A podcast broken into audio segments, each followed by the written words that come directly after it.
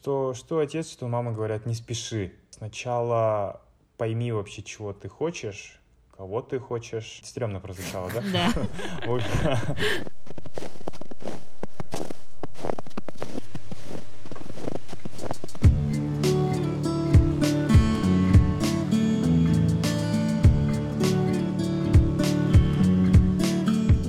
Всем привет! С вами подкаст «Снега много» и с вами Катя. Саная. И Коля.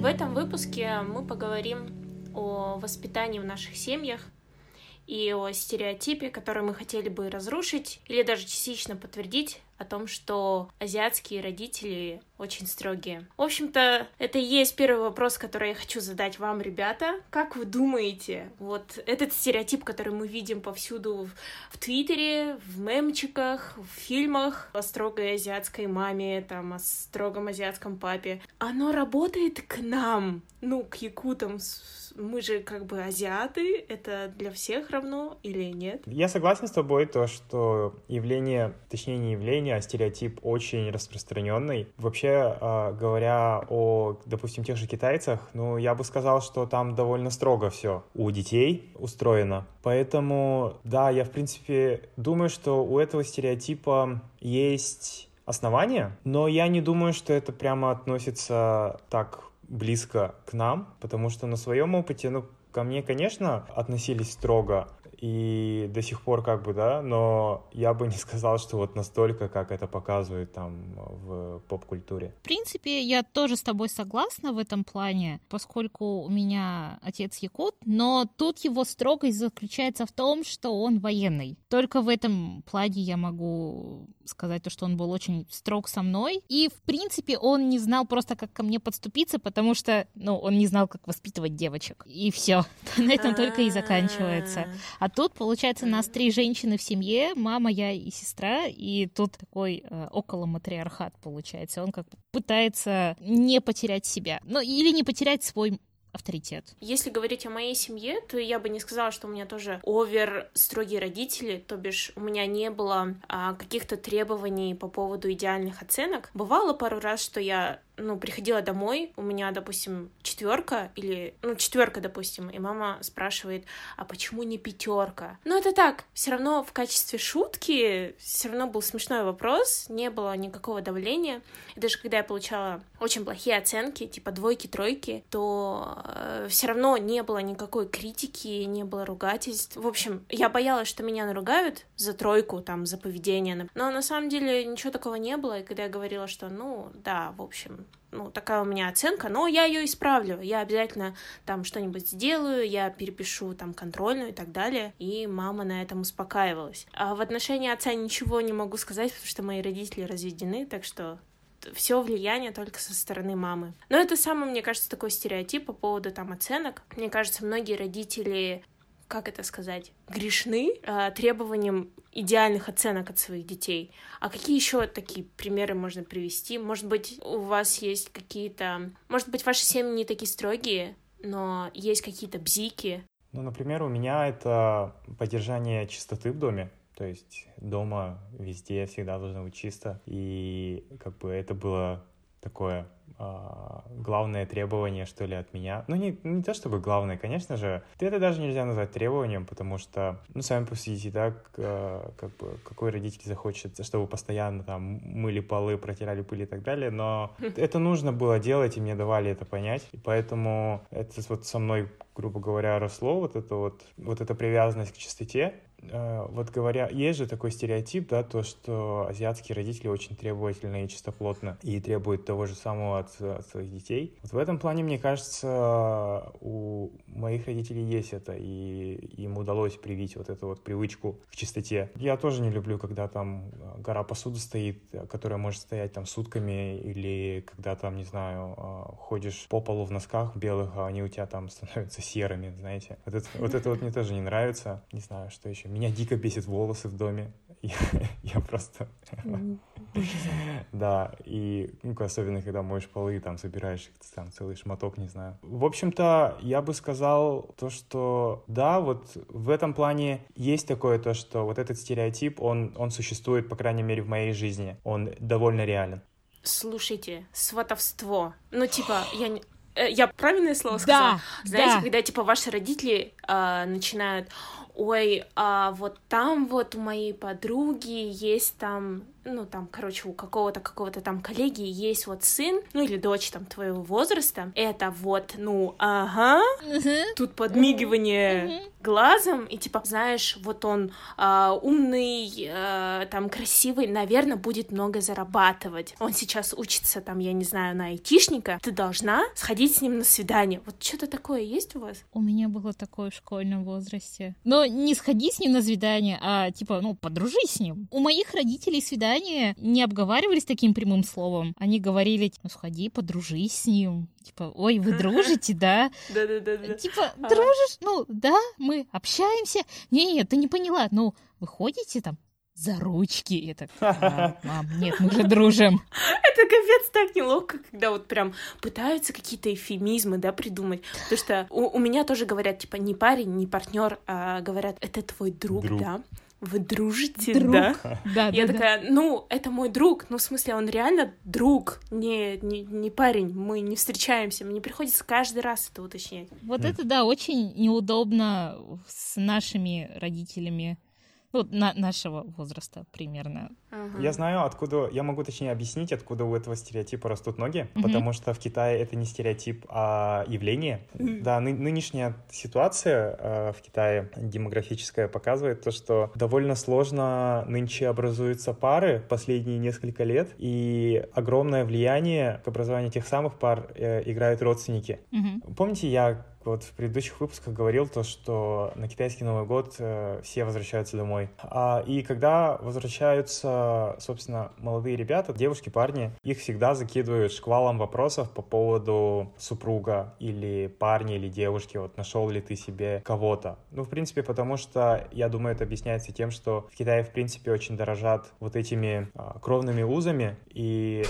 слово там родственник это, это необычное слово. То есть родственник это тот, на которого ты можешь положиться там и так далее. Там к этому относится намного серьезнее, чем здесь, имеется в виду в России, mm-hmm. по моим ощущениям, по крайней мере. И, как мы знаем, вот эту тему очень много раз э, высмеивали, э, на, на, на эти темы шутят, ну, даже сами китайцы, да, и поэтому, в принципе, мне кажется, этот стереотип появился именно оттуда. Mm-hmm. Интересно. Я, конечно, понимаю, что я говорила, что мы территориально достаточно близко находимся к Китаю, но означает ли это, что, типа, мы именно из-за этой близости перенимаем вот эти вот традиции? В общем, что я имею в виду? Я хочу сказать, что принципе, вы не замечаете то, что такое отношение, имеется в виду сватовство, да, вот такое явление, оно, в принципе, существует не только же в Якутии и не только среди азиатов, оно существует, в принципе, я не знаю, по-моему, у армян, там, на, Кав на Кавказе и так далее. Э, в Индии есть вот э, до сих пор вот эти вот браки договорные. Так что я думаю, то, что это как-то связано с историей и то, что мы до сих пор не можем... У нас не выработались какие-то новые, совершенно другие механизмы, хочешь сказать? Типа нахождение себе женихов и невест. Я бы опять же тоже не стал так говорить. Мне кажется, просто здесь идет очень большая связь с историей. И то, что раньше вот так вот происходило, а сейчас уже нет. Просто вот э, как-то у других э, народов, кажется, вот это вот понятие, оно быстрее ушло, да, где-то даже, может, и не появлялось. А вот оно у нас было, как издавна, да, потому что раньше, помните, э, может, на уроках истории вы проходили, то, что якутскую девушку выдавали всегда с приданным тоже за какого-то богатого, там, хорошего парня, которого должны были знать обязательно родственники. Ну, то есть вот это вот сватовство, оно всегда mm. существовало, и я не скажу, что до сих пор Вспоминаем такое... фильм «Маленькие женщины». О, да. Я не скажу, что оно до сих пор есть вот в таком же проявлении, как тогда, но его отголоски, они ага. слышны, мне кажется, до сих пор. Ага. Кстати, у меня вот что возник в чисто такое азиатское, Ну, может быть, хотя нет, или по национальностям, что твой партнер обязательно должен быть азиат, и типа, если он э, белый или там темнокожий, то это сразу странно, э, какой-то странный выбор, надо его еще раз там, я не знаю, перепроверить, э, переговорить с родителями, узнать обязательно родителей и все вопросы, а где он работает, а где он, а откуда он и так далее.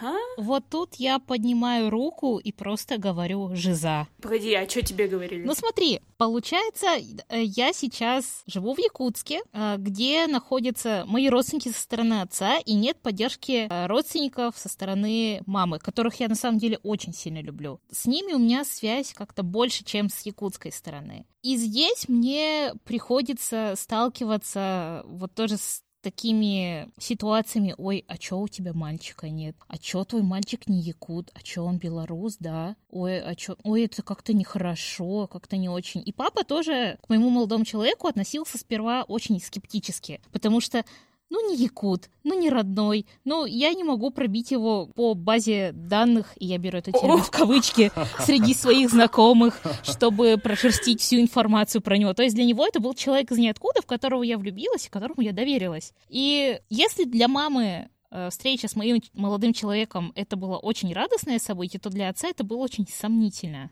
Мне кажется, для всех отцов. Да, так, для всех отцов. Но потом э, как-то все это более-менее устаканилось, и они подружились более-менее как-то. Нормально нашли общий язык. Бате моему он понравился.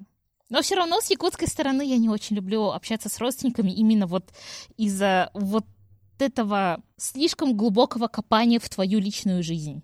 Я могу сказать да я ничего не могу сказать на эту тему, потому что куда мне жениться-то сейчас? А, я с родителями-то особо эту тему не обговаривал. Ну, знаете, на тему того, что там кого брать в жены там и так далее. Но я помню, мне как-то раз мама говорила, когда я был маленький, неважно, кого ты приведешь, важно, чтобы человек хороший был. Я не знаю, надеюсь, до сих пор так думает. Но я не, я не уверен, что до сих пор так думает, понимаете? Может, сейчас что-нибудь поменялось. Да, на самом деле у тебя в этом преимущество, потому что ты не живешь с ними, и ты не ощущаешь это давление, потому что у меня не было, например, никогда этого давления, там, а где твой парень, а что ты ни с кем не встречаешься, ну, типа, пора бы уже и семью заводить. У меня только сейчас это начинает появляться, потому что просто потому что я становлюсь старше, mm.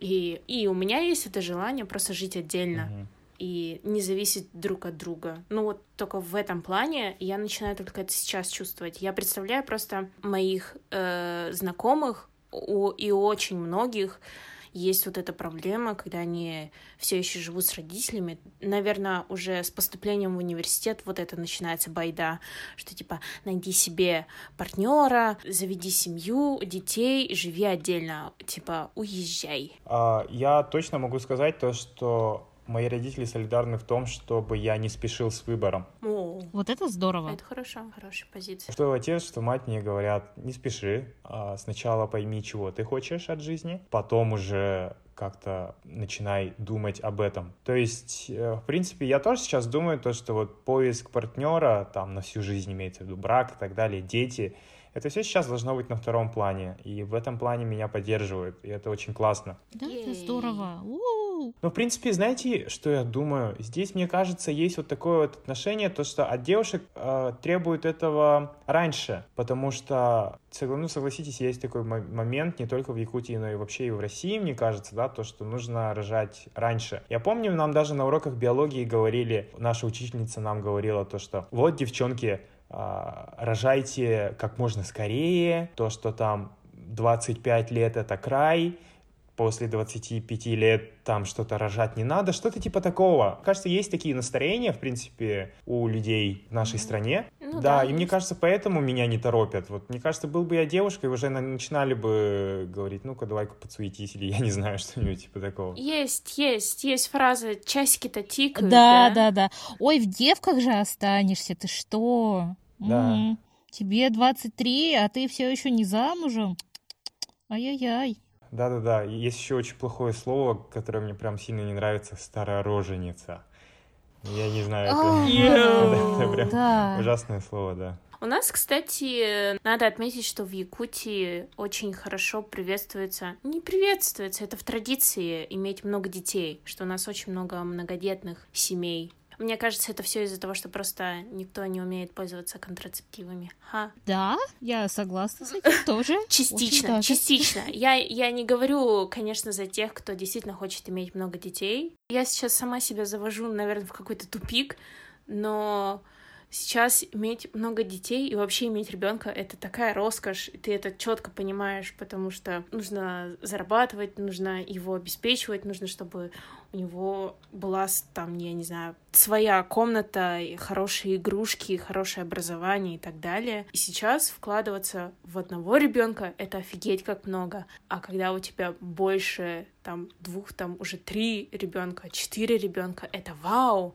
И аплодирую тем, кто пошел на это добровольно и кто, как это сказать, кто выезжает, в общем, на этой семье. Ну да, э, мне кажется, то, что, в принципе, это очень ответственное дело, конечно же, и требует нереального количества усилий. Нас в семье, в принципе, вот трое. Я иногда удивляюсь, как вот мои родители все успевают. Это круто. Угу. У меня очень много, достаточно много знакомых, у которых большие семьи. Ну, типа, бесконечные дяди, тети, племянники, племянницы, бабушки, дедушки. У меня сравнительно небольшая семья. Мне кажется, мы не самая типичная якутская семья. Ну, не только из-за того, что как бы у меня разведенные родители, мы, в принципе, с родней не особо общаемся, по крайней мере, я точно. Я не включена во всякие группы в WhatsApp, где есть все родственники. Я просто... Нет, я не пользуюсь ими. У нас, по-моему, даже нет такой группы. Или, может, я просто не в курсе. У нас не такие назойливые родственники, какими они могут быть тут. А в моем случае у мамы тоже, получается, разведенные родители, и у нее от общего брака бабушки и дедушки, вот она и ее младший брат. И вот от второго брака отца у нее есть там, по-моему, тоже брат и сестра. Дядю одного я точно помню. Но со стороны папы в общей сложности получается у меня еще плюс три тети и еще плюс три дяди. И оттуда О. уже идет просто огромное количество родственников. То есть их жены, их мужья, их дети, мои братья и сестры, двоюродные, троюродные, четвероюродные и так далее. И это на самом деле нереально меня путает. И путала тогда, когда я с ними знакомилась, и я не понимала, а кто этот человек, а почему он меня обнимает, а зачем он мне дарит подарки? Нет, ну дарит подарки круто, я мечтала об этой игрушке, спасибо. А, а ты кто? Вот, я понимаю, что ты моя бабушка. А ты кто, женщина? Ай, ты моя тетя? Круто, здорово. Ой, это очень актуально, когда ты маленький, и ты всех называешь дядя и тетя. Да. Тогда на самом деле было пофигу, но я очень сильно хотела разобраться, кем ты мне приходишься, потому что я тут новенькая, я ничего не понимаю. А, у меня немного по-другому было. Стоит сказать то, что со стороны моего отца их четверо детей, в общем, выросло, а со стороны матери их семеро вообще. Ну, то есть, получается, я всю жизнь рос в окружении своих а, дядь и теть, поэтому как-то я не знаю, э, у меня не было проблем с запоминанием. Ну, всегда вот на слуху их имена, постоянно там встречаешься с их детьми, там, не знаю, с, еще с какими-то родственниками, поэтому проблем с запоминанием не было. Ну, еще плюс мне каждый раз мама всегда объясняла, вот этот человек приходится тебе там, двоюродным братом, вот этот человек приходится тебе дядей по отцовской, может, или по материнской линии. То есть всегда вот это все объяснялось, в принципе, поэтому а, не было каких-то проблем с этим. Мне объясняли, но я не запоминала. Ребята, у вас полные семьи. Я не могу говорить так про свою семью. И у меня вопрос. Кто главнее у вас, мама или папа?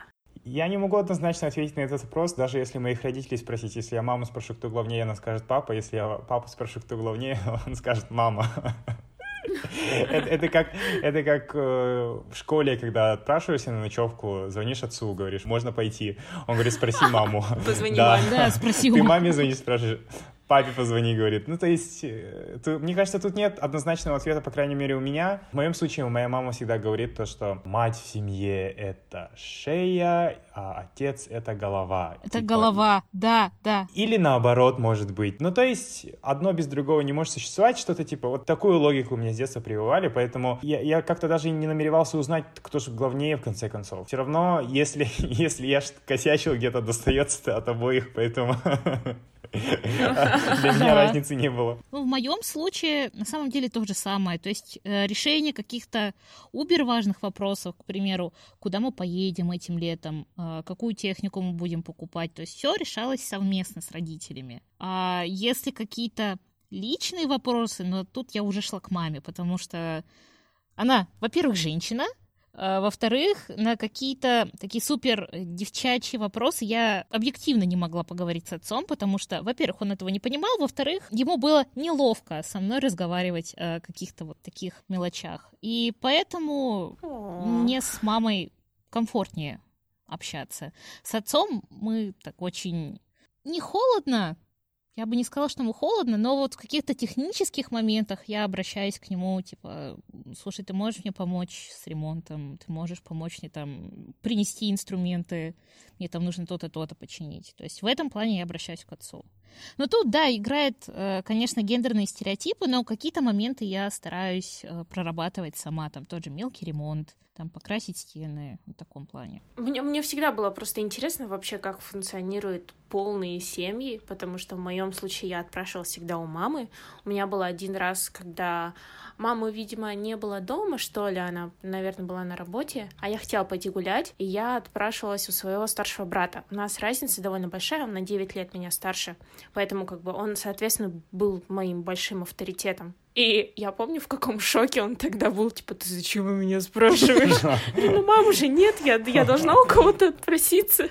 Он такой, ну, это, ну, иди. И я такая, о, ура! Ну, было прикольно. Ну, пару раз он мне потом все равно отказывал и говорил, спрашиваю маму, я тут при чем?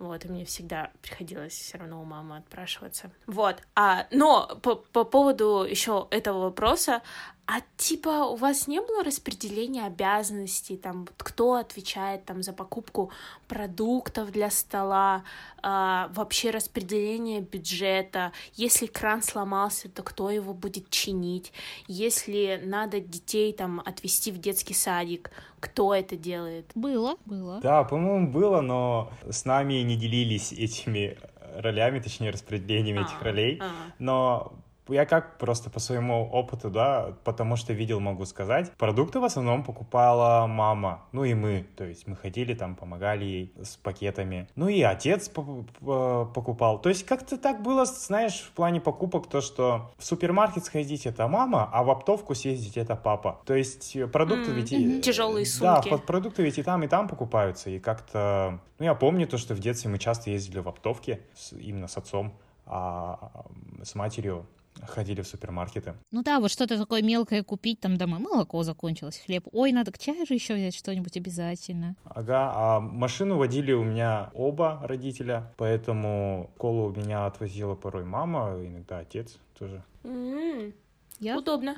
Я в школу ездила на автобусе сама.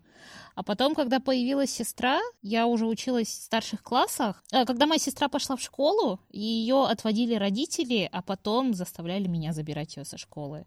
Потому что ее школа была не так далеко от моей школы, и типа, ну, было удобно. Но потом я еще пошла Моего в универ. и заставляли. Да, я потом пошла в универ, и вот после занятий э, в универе я ее забирала со школы, а потом она перешла в школу рядом с домом, и, ну, блин, вообще никого не приходило забирать, она домой приходила через две минуты после звонка. Я, наверное, немножко неправильно сказал, я тоже в основном, я, я чаще сам ходил, тоже на автобусе или на своих двоих, но вот просто иногда было вот такое, то, что меня подвозили, там, по субботам, например. Я, я к чему задаю этот вопрос? Мне кажется, сейчас э, в Якутии очень любят эти гендерные споры о том, кто должен быть главный, кто хозяин в доме, женщина или мужчина, в данном случае мама или папа. Я никогда не могла ответить на этот вопрос, потому что в моем случае, конечно же, это мама, потому что э, несмотря на то, что для меня старший брат все равно был в какой-то степени типа отцовской фигурой, э, но все вопросы всегда решала она, и она распределяла какие-то задания, обязанности, все решала она, и даже когда мне встречаться с отцом, тоже, конечно же, решала она. Ну, тут, конечно, вопрос из-за того, что я же с ней живу, она родитель, который воспитывает меня, поэтому она, конечно же, решает. Но у вас, типа, не было какого-то чувства, что есть какой-то... Ой, я... Такое дурацкое выражение, но доминантный родитель... А, нет, я бы не сказал, что прям так. Не я бы тоже не сказала. Конечно.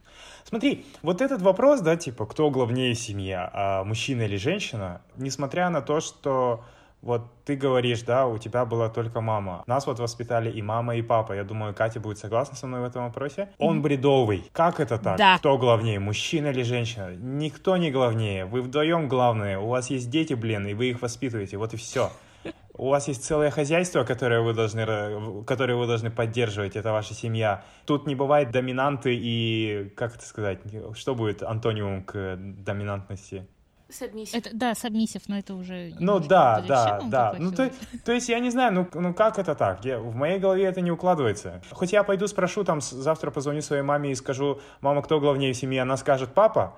А если я папе позвоню, то, наверное, он скажет мама, то все равно, как бы, я, я не понимаю, такого не бывает, как мне кажется. Конечно, определенные вопросы лучше решать одному человеку, но тут уже вопрос стоит о том, умеете ли вы друг с другом договариваться, а не кто является главнее. Короче, я считаю, нахрен этот вопрос и нахрен mm-hmm. людей, которые вообще поднимают этот вопрос. В семье должна быть идиллия, а yeah. не доминантность. Preach. Катя, ты родилась не здесь, и частично ты воспитывалась в другом городе, а потом только сюда переехала. Вот э, как для тебя вообще был этот переход? Я помню, что ты рассказывала, что там, наверное, тебя воспитывала мама, а тут, наверное, отец, или как это все вообще происходило? Смотри, а, первые пять лет своей жизни я провела э, в Кемеровской области, я, наверное, буду очень много раз за весь подкаст, за все выпуски это уточнять. Со мной, получается, в группе в детском саду учились, учились, ходили в детский сад. В общем, со мной в детский сад ходили ребята преимущественно русские. И, соответственно, я воспитывалась вот эти первые пять лет чисто на русской культуре. Там калинка-малинка, э, все дела, кокошники и прочее. Ну, не так сильно агрессивно, но именно с таким уклоном то, что вот, нужно помнить свои корни, бла-бла-бла-бла. Ну, это было весело. У нас была э, преподавательница по музыке, у нас в группе стоял рояль, но она всегда играла на баяне. Всегда. На любом утреннике, на любом мероприятии. Когда у нас зарядка была по утрам и после тихого часа, всегда она приходила с баяном в любой день, в любую погоду. Прикинь, она колыбельную пела перед тихим часом на баяне. Не-не-не, колыбельных у нас не было в детском саду. Просто, типа, мы ложились спать, но нам читали сказки. Это было прикольно. Вот, ну просто для меня это такое яркое воспоминание, то, что всегда был баян. И она еще иногда играла на губной гармошке, и это было забавно. Это было прикольно, мне это нравилось. А потом, бац, отец говорит то, что все, мы собираем вещи, мы переезжаем в Якутск. Я такая, куда мы едем? А почему мы уезжаем? А почему меня обнимают мои друзья? А почему мне дарят какие-то вещи? И вот бац, мы прилетаем в Новосибирск к моей тете. Мы какое-то время жили у нее, перед тем, как мы переехали сюда, в Якутск. А потом мы переехали сюда окончательно осенью 98-го, по-моему. Да, осенью 98-го. И для меня был культурный шок. Я в первый раз села в самолет. Я посмотрела какой-то странный фильм в этом самолете. Там сверху были такие очень огромные пузатенькие экранчики. Соответственно, из-за гула самолета ничего не было слышно, не было никаких наушников, ничего такого. И я тогда в первый раз познакомилась с сестрой своего отца, у которой был, по-моему, почти годовалый ребенок. Это был мой брат. Я вообще не поняла, кто эта женщина, кто этот мужчина, а что это за младенец. Ну ладно, хорошо. И у меня была очень сложная культурная адаптация. Ну, вообще, даже не культурная адаптация, у меня была очень сложная адаптация именно в этом городе, примерно год. И я пошла потом сюда в местный детский садик. я начала знакомиться с якутской культурой. То есть, э, если там в Юрге меня воспитывали, в принципе, оба родителя одинаково, то в этом городе первое время моя мама чувствовала себя, видимо, тоже некомфортно из-за этого культурного шока. А потом она как-то приспособилась и снова вступила в игру, и как-то оба родителя начали работать надо мной, грубо mm. говоря. У меня вопрос. А где твои родители познакомились? Они познакомились в Кемерово. Это отдельная романтичная история, я потом расскажу как-нибудь. Да. То есть они познакомились там, поженились там, сделали меня там, и потом просто переехали оттуда со мной сюда. Сделали. Okay, не, ну логично, меня же ну, там сделали. Ну, да, конечно, да, конечно, сделали. Просто... Для меня какое-то время было непонятно, э, была не... Сейчас. Для меня какое-то время была непонятна якутская культура, э, кто такой Эгедил, э, зачем нам кушать оладушки с саламатом, а зачем нам водить хороводы в этих непонятных платьях, а зачем мне какую-то железку на голову, а эта железка оказалась бастенга. Такое якутское украшение, э, которое надевают э, женщины на голову. Очень красивое на самом деле. Но я тогда была мелкая, я ничего не понимала. Только с возрастом я начала ценить то, как мне это преподносили играючи, и, в принципе, какие-то задатки во мне остались. Но для меня с небольшим осадком осталось знакомство с родней моего отца. То есть э, с его братьями и сестрами. Потому что в тот момент, когда я была еще маленькая, со мной баловались, потому что я была старшей внучкой у бабушки, а потом, когда уже начали появляться другие внуки, ко мне начали относиться как к грязнокровке. О, ничего себе! Да, и как-то, как мне кажется, э, не очень сильно идут на контакт с моей мамой, потому что, ой, ну она же русская, она же не якутка. Ну вот в таком плане. И... Катя Грейнджер.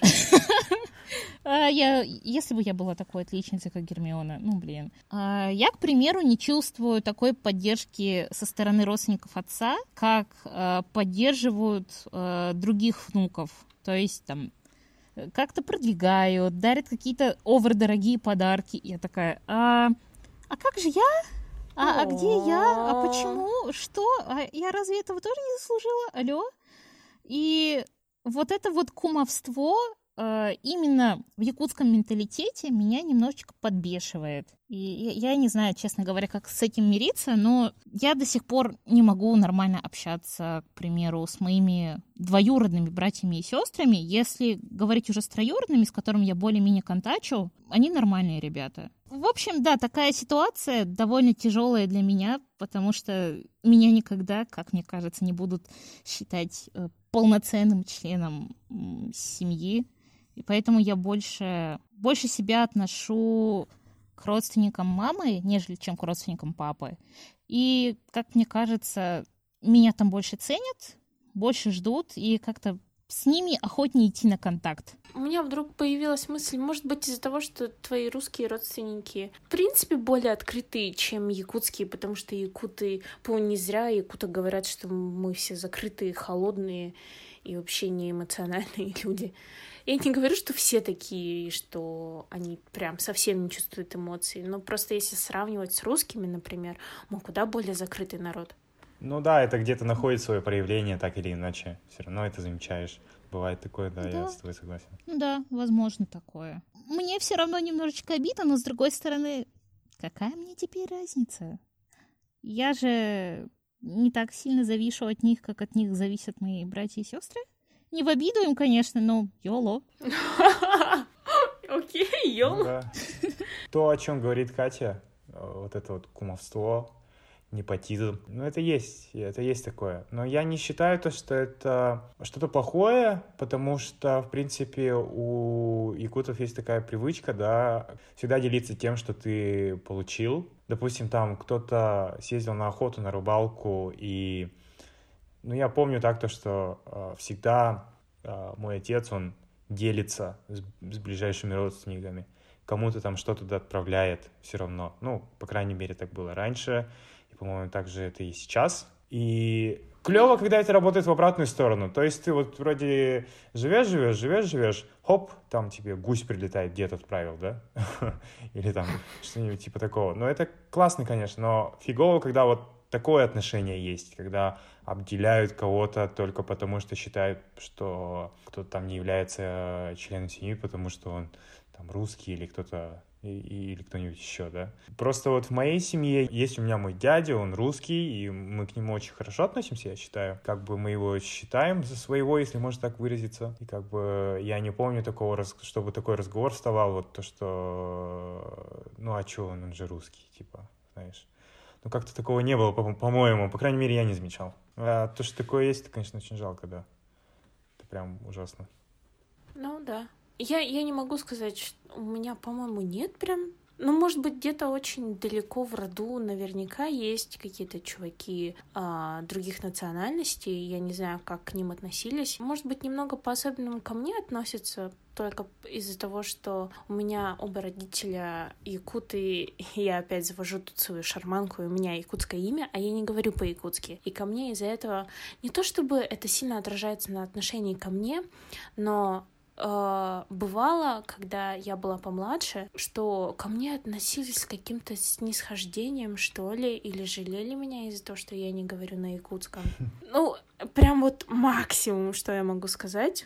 И сейчас не скажу, у нас нету каких-то больших семейных сборищ, потому что, видимо, все дети повзрослели, а, и потому что раньше было прикольно, знаете, когда собираются несколько семей и скидывают детей просто в одну комнату, типа, играйтесь там. А родители там, типа, за столом кушают, пьют, там, веселятся и так далее. А сейчас, в принципе, а чё? Дети, детей можно куда-нибудь не в эту детскую комнату стравить, а я не знаю, отправить на вечеринку, иди гуляй, а я тут типа наедине с собой там или там со своими друзьями посижу.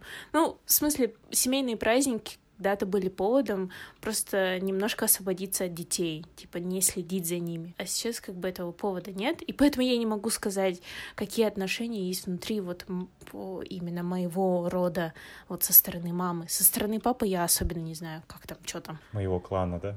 Клан. Клан.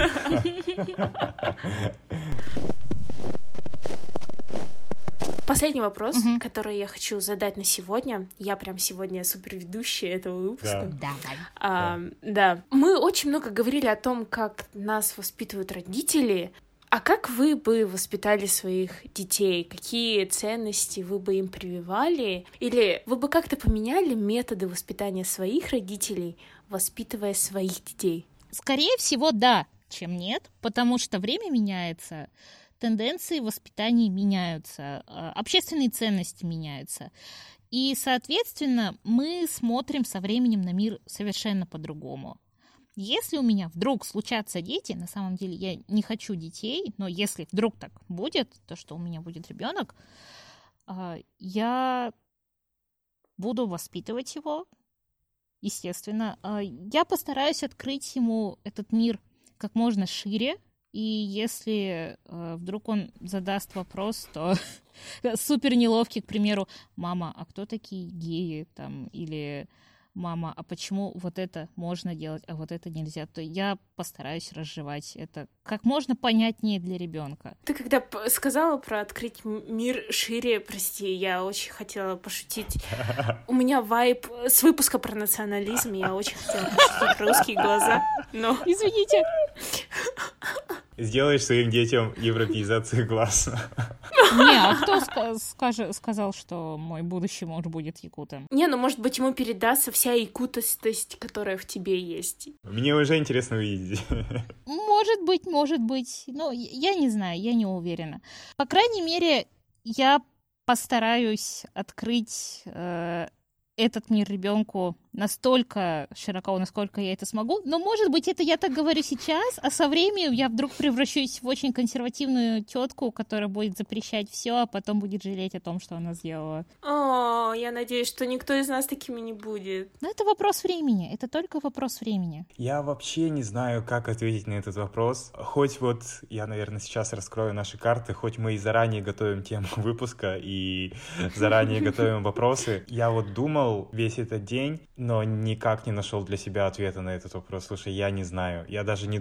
Понимаешь, я просто не задумываюсь об этом. Как бы я не думаю об этом так серьезно, как, может быть, некоторые люди. И я смотрю там на своих сверстников, у которых уже есть дети, и я не могу у них чего-то там подчеркнуть, как мне кажется, ну потому что они еще молодые, детям-то, не знаю, и, и трех лет нет многим, да, и как бы о каком итоге еще можно говорить, поэтому я, и, я как бы и у них не могу ничего, да, никакого опыта взять, а к родителям с, этими, с такими вопросами я не лезу, ну, пока не лезу. И вообще, я думаю, мне пока рано об этом думать. Мне кажется, то, что ты не задумывался об этом, показывает, что ты очень как это сказать, счастливый ребенок, что у тебя не было взросленных каких-то комплексов э, или недолюбленности, что ты mm-hmm. не чувствуешь, что в твоем воспитании есть какие-то огромные прорехи, что заставляет тебя думать, что окей, в будущем я со своими детьми так делать не буду. Потому что, мне кажется, многие там подростки, которые там страдают э, из-за чего-то, из-за чего-то, думают, вот я бы со своими детьми так бы не поступил, да? Mm. Ну, мне кажется, есть такие люди, и у меня иногда возникают такие мысли, и раньше у меня они возникали, и они сейчас, в принципе, все еще есть. Ну, может быть, уже не такие, как сказать, не такие строгие, как было раньше, потому что я понимаю, почему там мама говорила то или делала то, что она делала, и что это за собой потом влекло, и как это потом на меня повлияло. Потому что она иногда мне это еще объясняет. Mm-hmm. Я помню, был момент, когда мне она мне сказала, что у тебя уже больше нет этого юношеского максимализма, поэтому я могу тебе объяснять и что-то тебе рассказывать напрямую, без каких-то там подкатов, не знаю, каких-то завуалированных там фраз я тебе в открытую говорю, потому что сейчас ты можешь это адекватно воспринимать. Для меня это было такое открытие, вот именно этот момент, когда она мне сказала, потому что я почувствовала, что она понимает, что я уже взрослая, по крайней мере, достаточно взрослая для каких-то вопросов, что поэтому она мне говорит уже всю правду без там каких-то эфемизмов. Но у меня все еще есть моменты, которые я бы... Ну, в своем воспитании я это уже не изменю, но, возможно, бы в своей семье я бы хотела бы, наверное, больше открытости, потому что, мне кажется, у меня этого мало.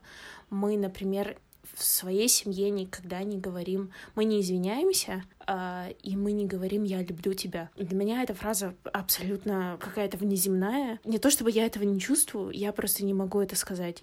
Ровно так же, как я не могу извиниться чаще всего, особенно если это внутри семьи.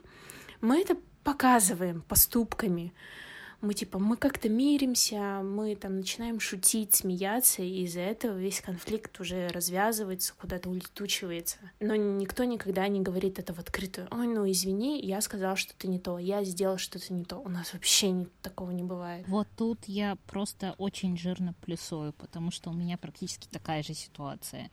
То есть э, очень мало разговоров, но очень много подтверждения э, чего-либо делами. То же самое извинения, какое-то проявление любви, там какие-то мелкие подарочки, э, помощь в чем-либо. То есть э, если кто-то в чем-то накосячил, то он просто автоматом помогает тому, с кем он поссорился. Это когда ты, допустим, поссорилась с мамой, и ты, ты понимаешь потом, что ты виновата, и ты идешь мыть посуду. Да. Или там начинаешь прибираться. Просто типа, прости. Ну вот, но, но ты не можешь этого сказать. Я не говорю, что типа это супер плохо не говорить, потому что ты все равно даешь понять, как ты чувствуешь, и там, что ты чувствуешь раскаяние, что ты все равно ты как бы, несмотря на все эти ссоры, ты все равно любишь человека, ты даешь это понять. Но мне кажется, важно все равно проговаривать такие вещи, потому что когда ты не проговариваешь чего-то, это потом в, в будущем аукнется. Мне это будет стоить очень больших усилий сказать любимому человеку, что я его люблю. Вообще касательно воспитания да, детей, я, конечно, не могу сейчас конкретно какие-то умозаключения делать по этому поводу. У меня даже ребенка нет, и даже ничего не идет к этому. Но мне кажется, тут, как и везде, все очень просто. Хотя, опять же, может быть, моя мысль, которую я сейчас скажу, будет очень самонадеянной. Но главное, чтобы человек хороший вышел сам по себе. Ну, знаете, добрый. Чтобы добрый человек был, чтобы, ну, реально просто хороший человек. И с, э, точки зрения нравственности, и с с точки зрения всего, потому что, ну, я не знаю, злым людям хуже живется, мне кажется, и труднее живется. Генетика, конечно, тоже играет большую роль, но и от воспитания многое зависит, поэтому э, в ребенка очень нужно вкладываться не только с, с материальной точки зрения, но вот именно иметь, видимо, в себе какой-то стержень, какие-то свои принципы, которых ты хочешь придерживаться, или ты хочешь, чтобы придерживался твой ребенок. У меня есть вопрос, который как лакмусовая бумажка, я так считаю. Вы бы хотели бы, чтобы ваш ребенок был похож на вас, был бы вашей копией, именно характером, может, какими-то вашей точки зрения? Скорее нет, чем да. Я, я не знаю, я сомневаюсь. Да, потому что я тогда смогу его понять, в принципе, как работает мозг ребенка. Нет, потому что я не хочу, чтобы ребенок переживал все то дерьмо, что пережила я. Good point. Я бы хотела, чтобы мой ребенок был на меня похож, наверное.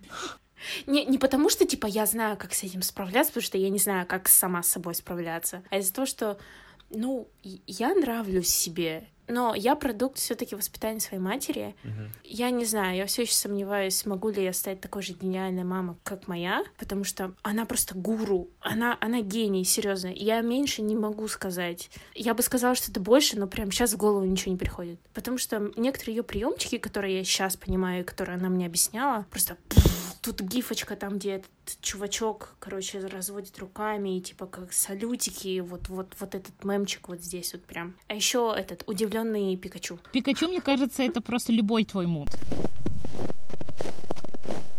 Спасибо за внимание. Спасибо за то, что вы прослушали очередной выпуск нашего подкаста «Снега много». Напомним, что это уже восьмой выпуск, и нам осталось еще два выпуска до конца этого сезона, и мы готовим некоторые плюшечки для вас, для наших слушателей. И прямо сейчас я рекомендую вам зайти в наши соцсети. У нас есть свой Твиттер и у нас есть свой Инстаграм, чтобы задать нам свой вопрос. Любой вопрос, который вы хотели бы нам задать, может быть, он пришел к вам в голову, пока вы слушали этот выпуск или какие-то прошлые, а может вообще о нашей личной жизни, о нас, о чем угодно, в принципе. Задавайте это все, кидайте нам в личку, кидайте нам это в ответки в сторис, куда угодно. Мы ответим на эти вопросы в последнем выпуске.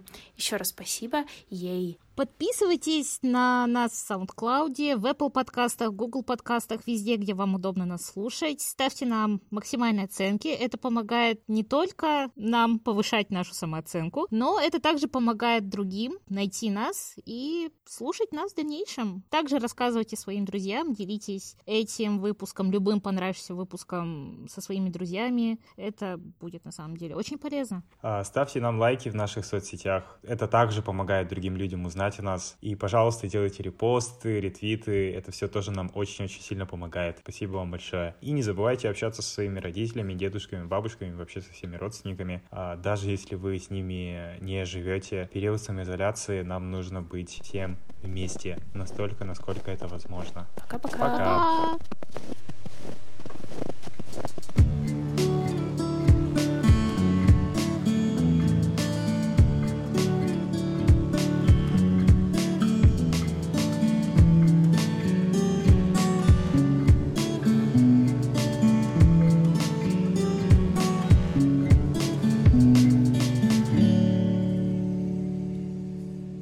когда возвращаются, собственно, молодые ребята, девушки, парни, Мани, заходи! Сори, Боря.